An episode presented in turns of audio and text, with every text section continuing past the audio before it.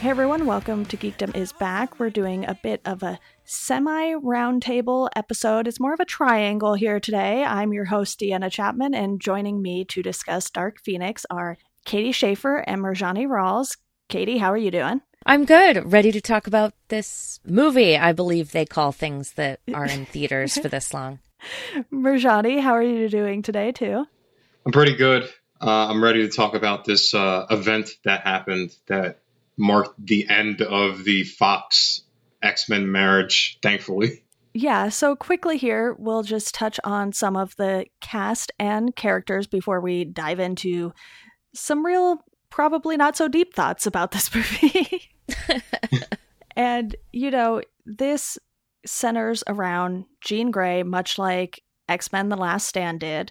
And Mirjani and I already discussed that movie, so I will link to that in the show notes in case anyone missed that and wants to listen to both episodes just for a little comparison there. But, you know, you have Sophie Turner as Jean Grey, and you obviously have some or lots of familiar faces in this if you have seen previous X Men movies since they kind of rebooted the series again. I don't even really know what's going on. But Jean Grey, most important character, you have Professor X, you have Magneto, you have Mystique, and you have some other characters that I don't really know what their purpose is sometimes, but they are there.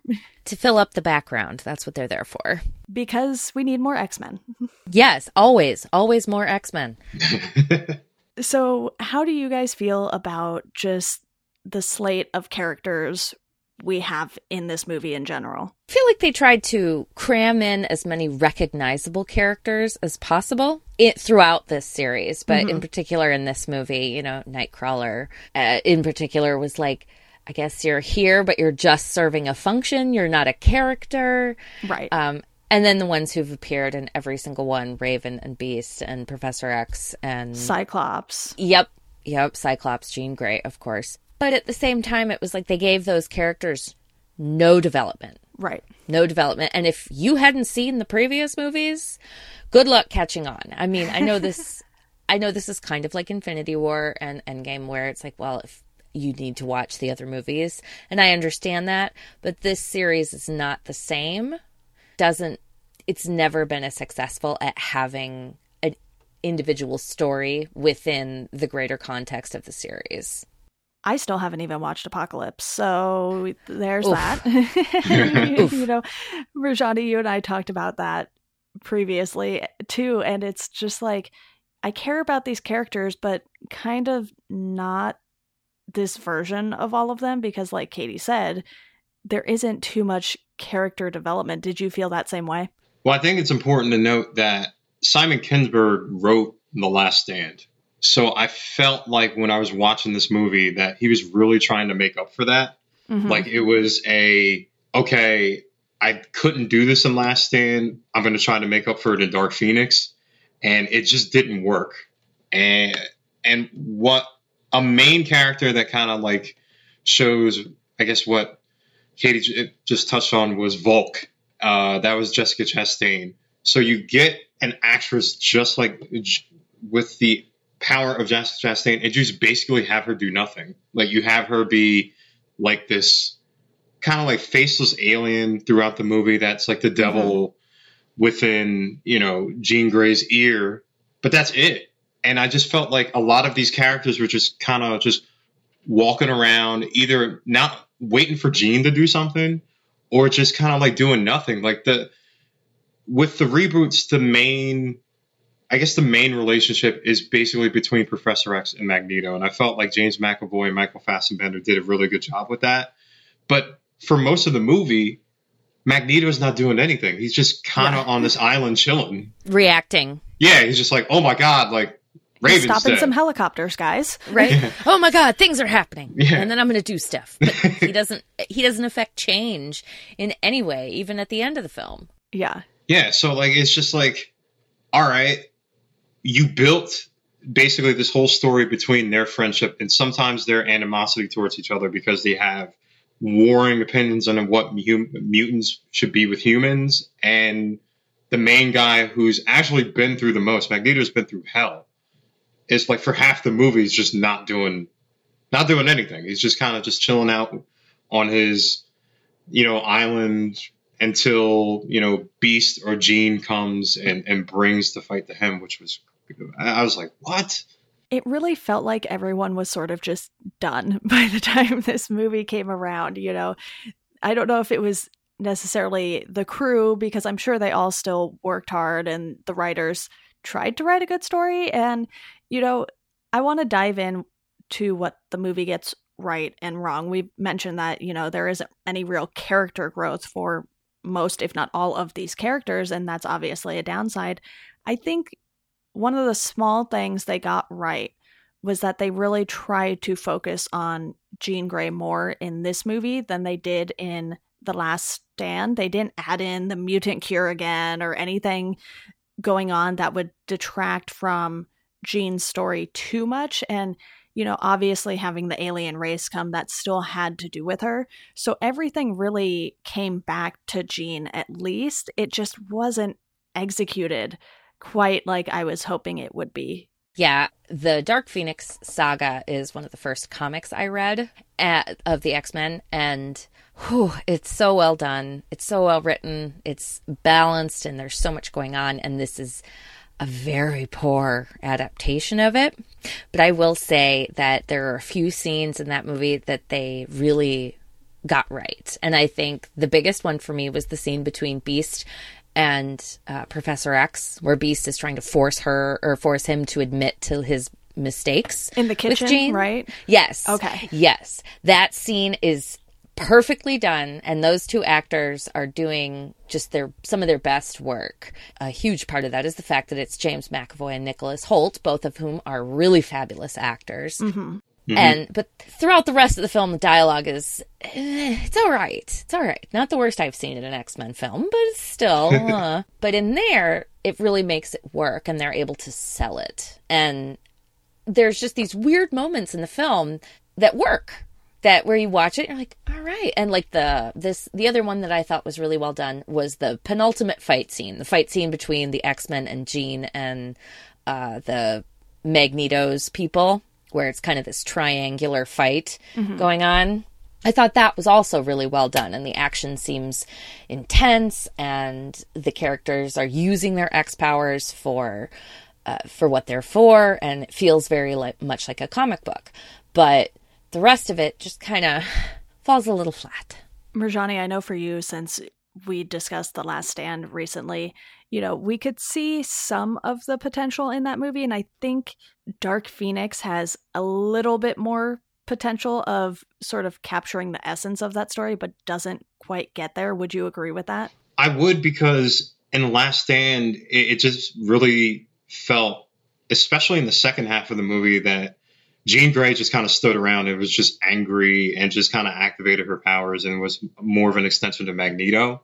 Mm-hmm. Here, you get into the backstory of what happened to Jean, what her relationship with Professor X was. And one thing that I kind of found that worked was Xavier's kind of, you know, fight with this whole I'm trying to protect her, but then again, he's lying to her because of what happened to her parents. And one scene that I actually thought was pretty good is when Jean went home and saw like her father and realized that like her father really just wanted to kind of give her away because he blamed her for you know her mother's death and whatnot and it has this whole thing that kind of comes back to what the crux of the x-men is you know you have people with these mutant powers and society isn't really like accepting of them. And I felt that really worked. And I felt basically how McAvoy and even Sophie, how they sell it was pretty good. Like it, even though like some of the scenes, like when she goes back home, they fight outside instead of inside, just like from from Last Stand, and you could tell like they kind of repeated throughout the two movies. What Kinberg did is kind of expanded upon it, and that's where you know just like Katie said about the comic, I don't know if you could really do it all in one movie. It would have to be either a series of movies or kind of like what they did in the animated series where it was like a five or six part or whatever. Right, or like a TV show, a season Yeah. of a TV show. You could totally do the Dark Phoenix saga in that and have it be satisfying. I really wish companies like Marvel and DC would just go in on limited series events because, you know, even though Inhumans is a very, very bad example of that, you know, it was one season, probably because it wasn't very good, but they did try to contain this one story within that one season. And when it's executed properly, I think this is something that you know, maybe they should consider this for Disney Plus because then they won't have to deal with a network like ABC. Well, Disney owns ABC, so that was a bad example. But they wouldn't. But have to ABC deal is with their the family rules. channel. Yeah, Yeah. they wouldn't have to deal with the same rules as network TV, and you wouldn't have to sort of build your TV show around commercials and you know you could just sort of do this limited series and it's clear that disney is going in on having big movie stars in their tv shows. We've seen that with the other marvel properties that they're willing to do that. And you know we will talk a little bit later about how this closes out the franchise and you know what we thought kind of worked just within this rebooted series as a whole. But let's talk about the death of Mystique real quick here because if I'm being honest, I didn't care and I feel like that's just such a disservice to the character. Hard agree. Hard agree. My uh, partner was like, "Oh, this must be where Mystique dies." He whispered to me while we watched it, and I was like, "What are you talking about?" And then it happens, and afterwards, he told me like, "Yeah, they they telegraph it in the trailers," and I was like, yeah, they sure did. Yeah, They do? and I was like, I must not have watched very many trailers. But it, to me, it felt totally unearned and just kind of a waste. Like, if you're going to do that to such a main character in this series, like Mystique may not be the biggest main character in the actual comics, but in this series, she is integral. It's like her, Xavier, and Magneto. Like, those are the three that started it, that brought everything together. And to do her dirty like that just feels so like exhausting like you, you couldn't give this it has to be one woman killing another woman in order to show how bad this woman has got. It just felt so cheap and like a, a ploy that they executed because probably at least partially because they knew this was their last movie so they really wanted to make an emotional impact. But it didn't work. no no it didn't. It just made me like eh, you didn't earn this. I don't care. When I watched it, I'm like, Jennifer Lawrence is done. Like, she's done with this role. Mm. Like, Mhm. she's like, she could not like get out of here sooner. I, like, I, I I agree with both of you. When the death happened, I didn't feel a thing, and that's bad because when you have a major death that occurs within a series, it's supposed to kind of hit you. Like, uh, Endgame, when Black Widow died, that was an emotional point because she had to sacrifice herself for something, and Clint was the one. You know, it, they were fighting over, and he passed. When Mystique was, I was like, oh, okay. And it goes back to the point about the trailer. We had already seen it months before. Like they had Yeah. already telegraphed it. So it, I was like, oh, when I went in, like they had telegraphed the death scene, they had telegraphed the funeral scene. We were like, oh, well, somebody's going to die, and it's most likely going to be Mystique.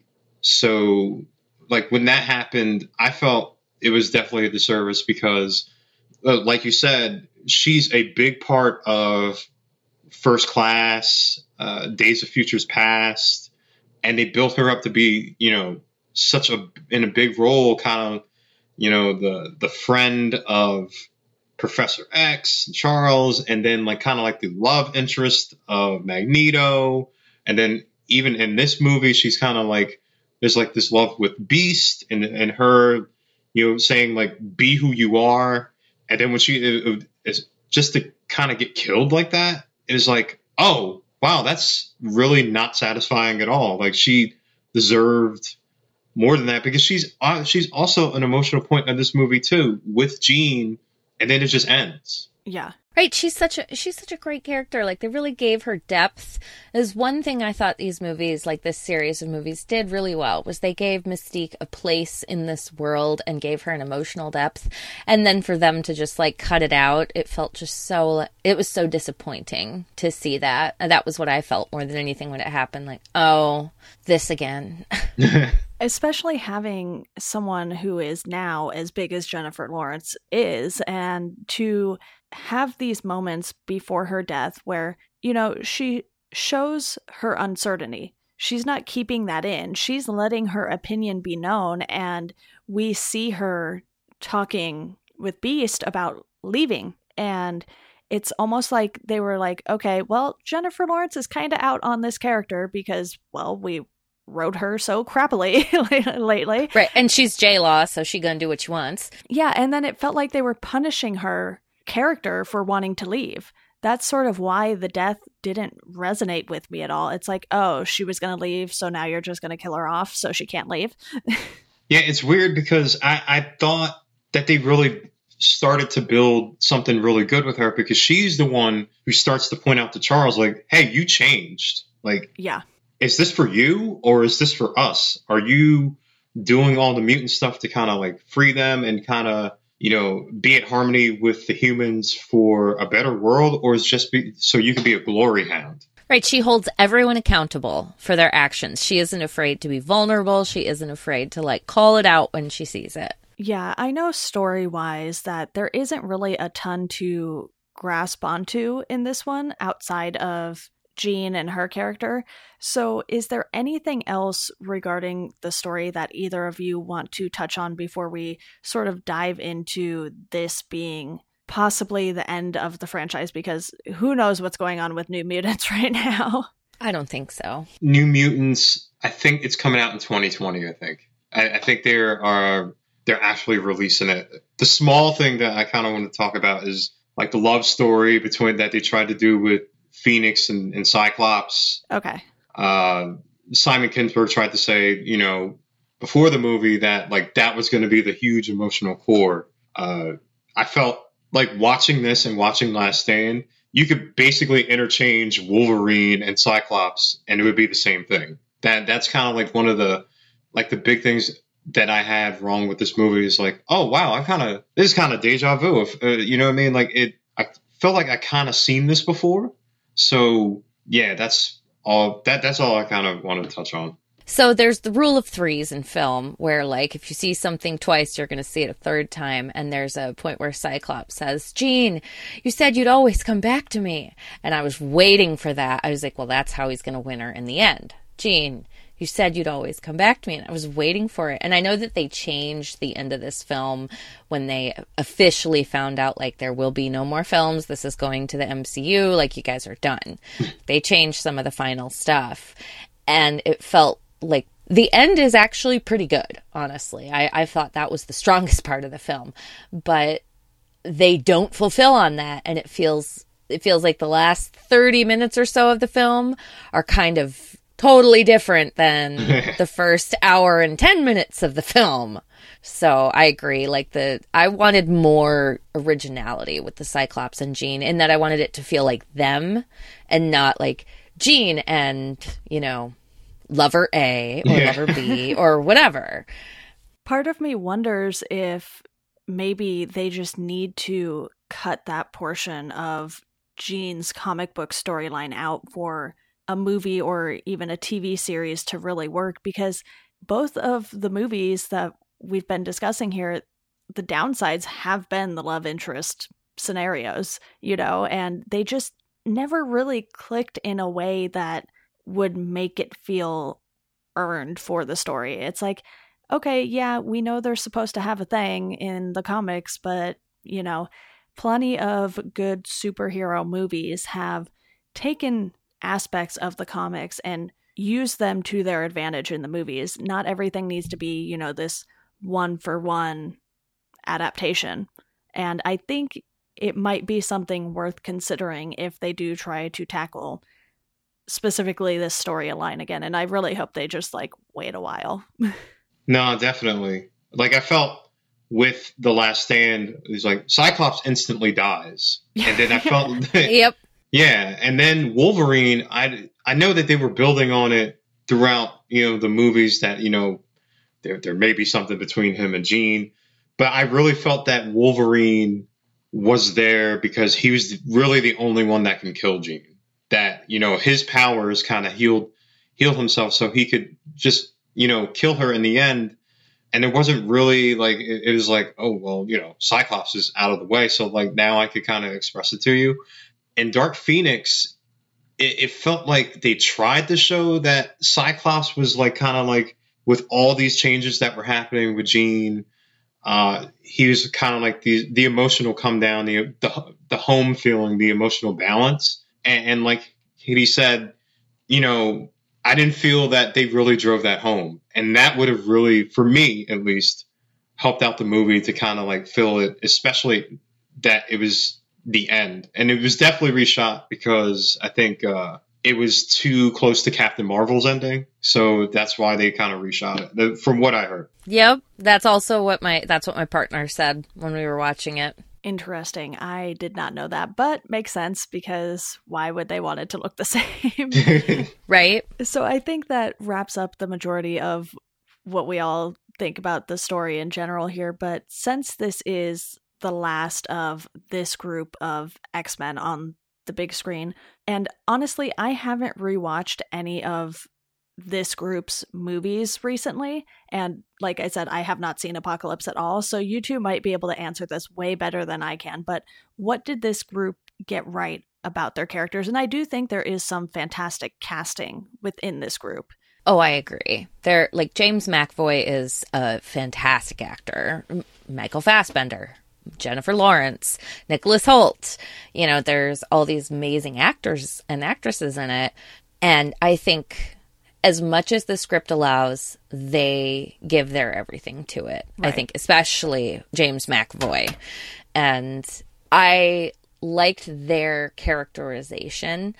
And when the script doesn't get in the way of that, it works really well. But especially with Age of Apocalypse, it really does get in the way of that. I'm Oof. one of those people. I'm one of those people who maintains there's a good movie somewhere in the in the film mm-hmm. that contains Age of Apocalypse, but it is not the one they put together for everyone to watch.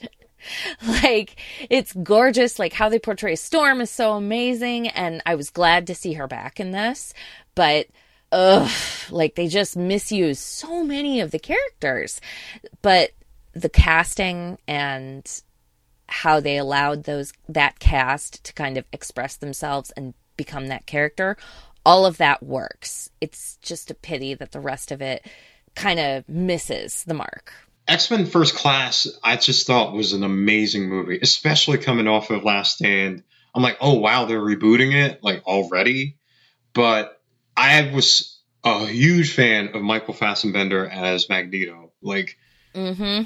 Magneto is a villain. Like, he's a villain, but with everything that they show that he goes through with Shaw and being through the Holocaust and all this pain and hurt and agony that he's been through, and even with, you know, his beef against regular humans, he's like, they'll never accept us. Like, you kind of, you know, level with him. And Fassbender does a amazing job conveying that. And like going back, James McAvoy is Professor X, like trying to, you know, always do the greater good, even though like towards the end of this arc, it's a little bit misguided, but he had to kind of arc back into himself. Uh, Jennifer Lawrence's Mystique.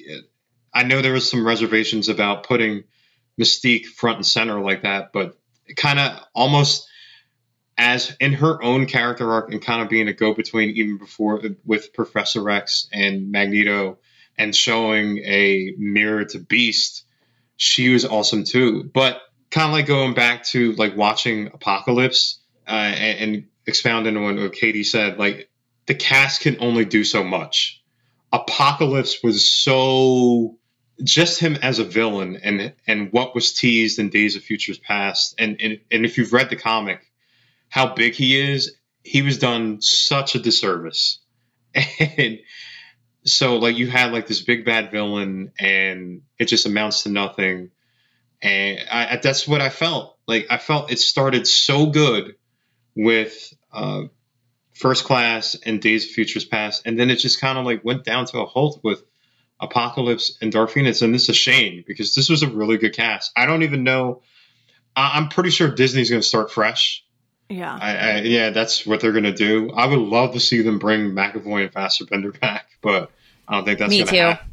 I, I, I don't think that's going to happen. But yeah, they did the best they could. And, you know, even though maybe the movies aren't as good, there's some really good performances. 99% of the problems with these characters stems from the writing in my opinion. You know, we have two yes movies that we can look back on fondly, and you know, I'll probably have to go rewatch those soon, just because I haven't seen them in forever. And will I watch Apocalypse? I don't know. no, know, don't I, do it. I might yeah, don't just do it. because I'm such a completionist. I might feel like I need to, but I'll do everything else before that poor Oscar Oscar Isaac, man. If you do it, do it a night like after you've been out with your friends for the night and you've had a few drinks, and then you come home, you're like, ah, I just watch something while I eat some food. need something to watch. yep. Then it's okay to watch it, but otherwise, like, just don't waste your time. yeah, do, yeah. Don't don't break any appointments or anything to watch this movie, please don't. Well, luckily I have lots of time, so I probably we'll get to it at some point, but you know, I'm not in a hurry. And that movie came out in what, like 2016, 2017, and I still haven't watched it. So definitely not in a hurry by any means. But, you know, Dark Phoenix closes out the franchise. And Mirjana, you mentioned that New Mutants is supposed to come out next year, but, you know, I'm a little leery about that because it keeps getting pushed and pushed. But the thing of note there is that the characters are totally different characters. So it'll be interesting to see what happens. And, you know, given the MCU's track record with casting, I don't know if I would be worried about, you know, Marvel getting the casting wrong for a future X Men team. I just think there are some characters that maybe they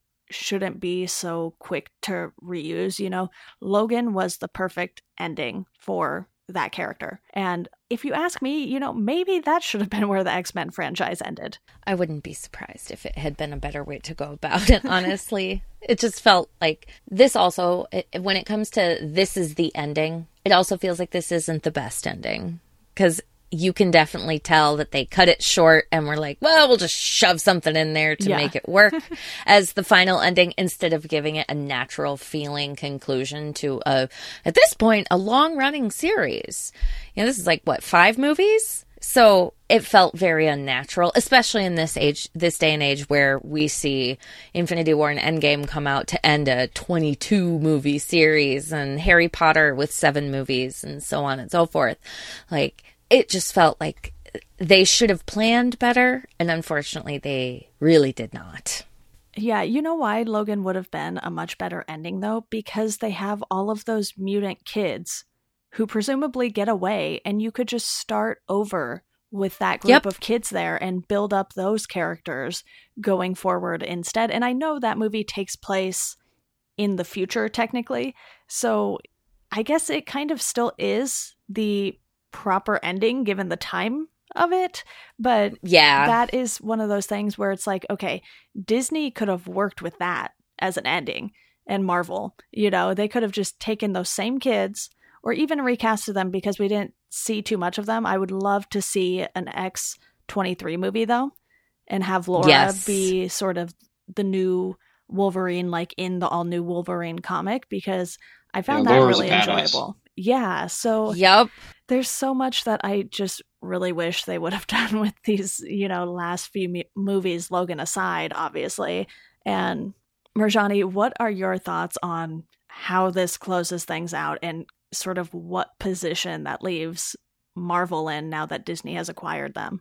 Well, I feel kind of speaking for everybody that it ended with Logan for me. Like it was yeah. that that. Yep, I'm on board the overall story, it it was just an amazing watch. It was gritty. It was rated R. You know, I feel that Fox kind of took this for granted. because I don't think that they really foresaw the sale coming like that. Like even when it was announced that you know did Disney was like dabbling in it and they were waiting for approval. I'm like, oh my god, like this is really to happen. Like, uh, it's Fantastic Four and X Men finally to come home. And even then, you know, so I just felt like they were kind of like sitting on their hands, but they were still kind of planning movies like Gambit and Channing Tatum was really trying to get that off the ground uh, with three directors. I know uh, they were trying to do a Doom movie that Disney apparently, you know, Feige's still talking about. Uh, New Mutants they shot and they still haven't done reshoots for it. I don't even know what's going on with that. So I felt that Fox was like, okay, like we'll keep going. And then when the sale happened, they're like, oh God, like how do we how do we really wrap this up? But you kind of already did. And I don't know, like I just felt like with all the history that the X-Men movies had, especially when it really back in like 2000 or 2001, whenever the first one came out, it really started off this whole like saga of doing sequels and, and all that stuff. It just really gave it a disservice. But I think that Disney will kind of put this on ice for a little bit, and they should mm-hmm. because it's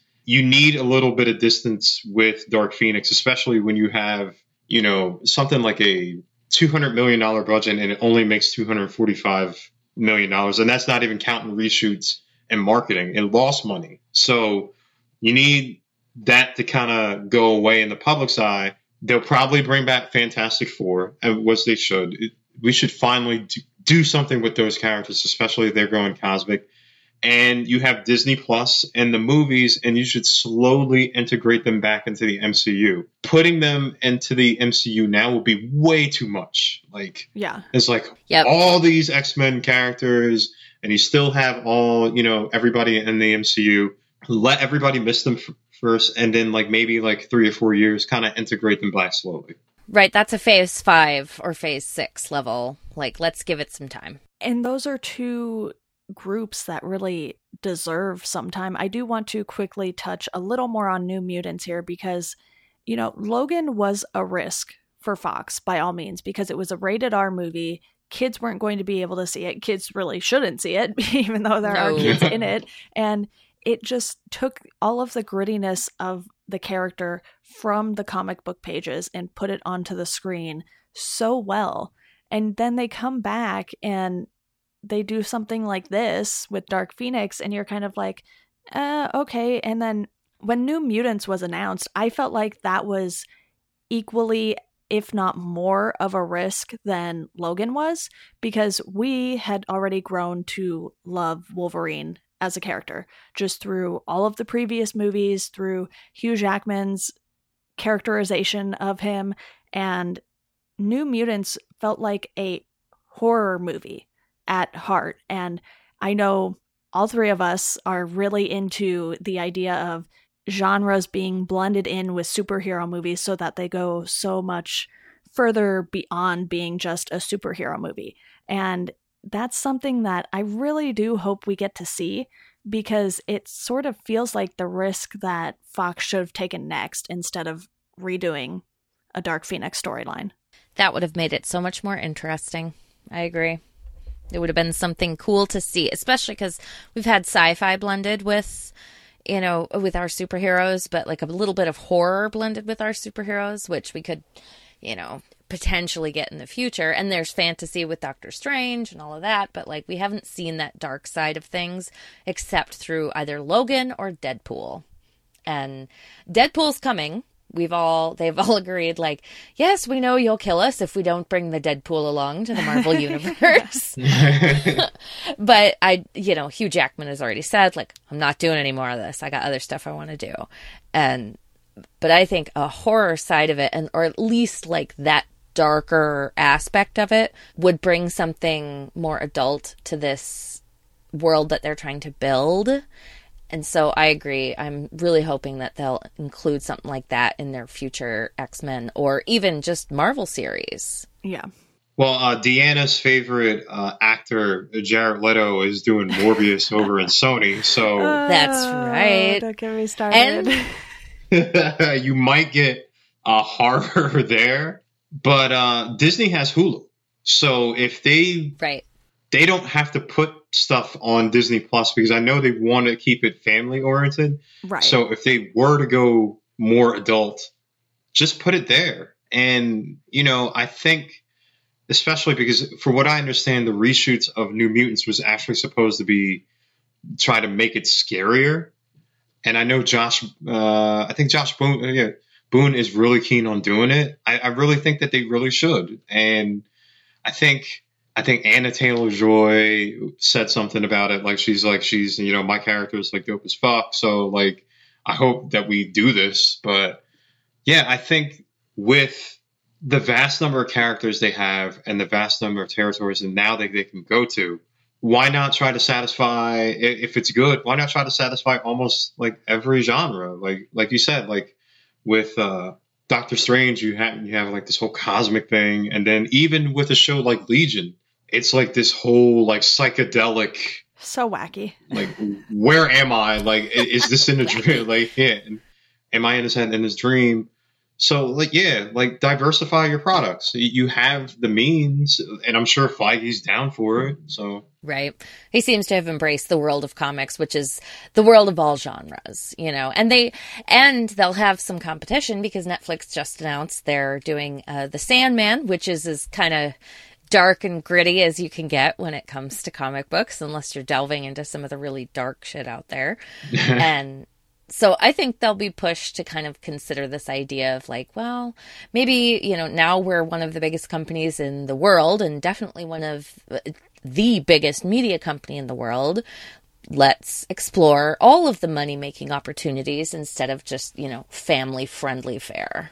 Even uh, WB, I think, is trying to do this with Joker. Uh, if Joker is successful, I think the rumor is that they're going to open up this kind of Elseworlds thing where they do one-off movies that are rated R. So it would behoove Disney to kind of get into this market.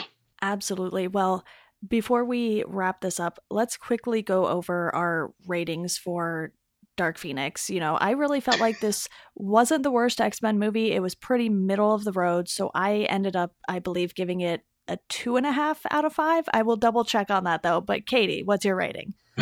Ooh, I have a passionate love for the original Dark Phoenix saga, and this, and at the very least, their usage of Jessica Chastain's kind of Emma Frost, kind of not Emma Frost, uh, was just very frustrating for me. So that knocked it down half a point. So it's two out of five for me. Marjane, what was your rating? I, I went on a random Friday night, saw it.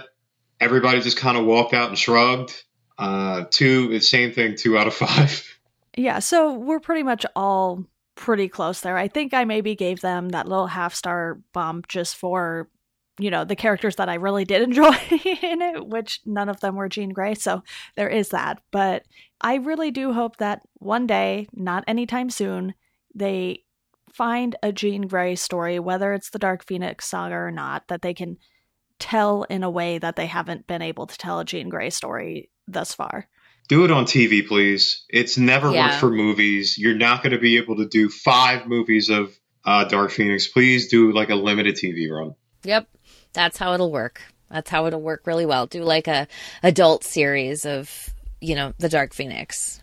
Well, I'm sure all of the Disney executives and Marvel executives are listening to this podcast, obviously, and should listen to all three of us. But you know, we will. we do know happens. the we know the people. we know the people. We we can tell them this is the way to win and make money. We will yeah. demand things from Marvel that no one else can, apparently. All right. Well, Katie and Mirjani, thank you both so much for coming on to talk about this. I know we kept this pretty tight. I'm, you know, I'm pretty happy with this discussion, though. You know, the amazing, the amazing ending of Dark Phoenix will do that for you. yeah, I mean, it leaves you speechless, really. Yeah, it, it kind of does. Not necessarily for the right reasons, but anyway, if you guys want to keep up with the podcast, we're at Geekdom Pod on Twitter. We are Welcome to Geekdom on Instagram and Facebook. And as always, thank you all for listening, and we hope you enjoy the rest of your day.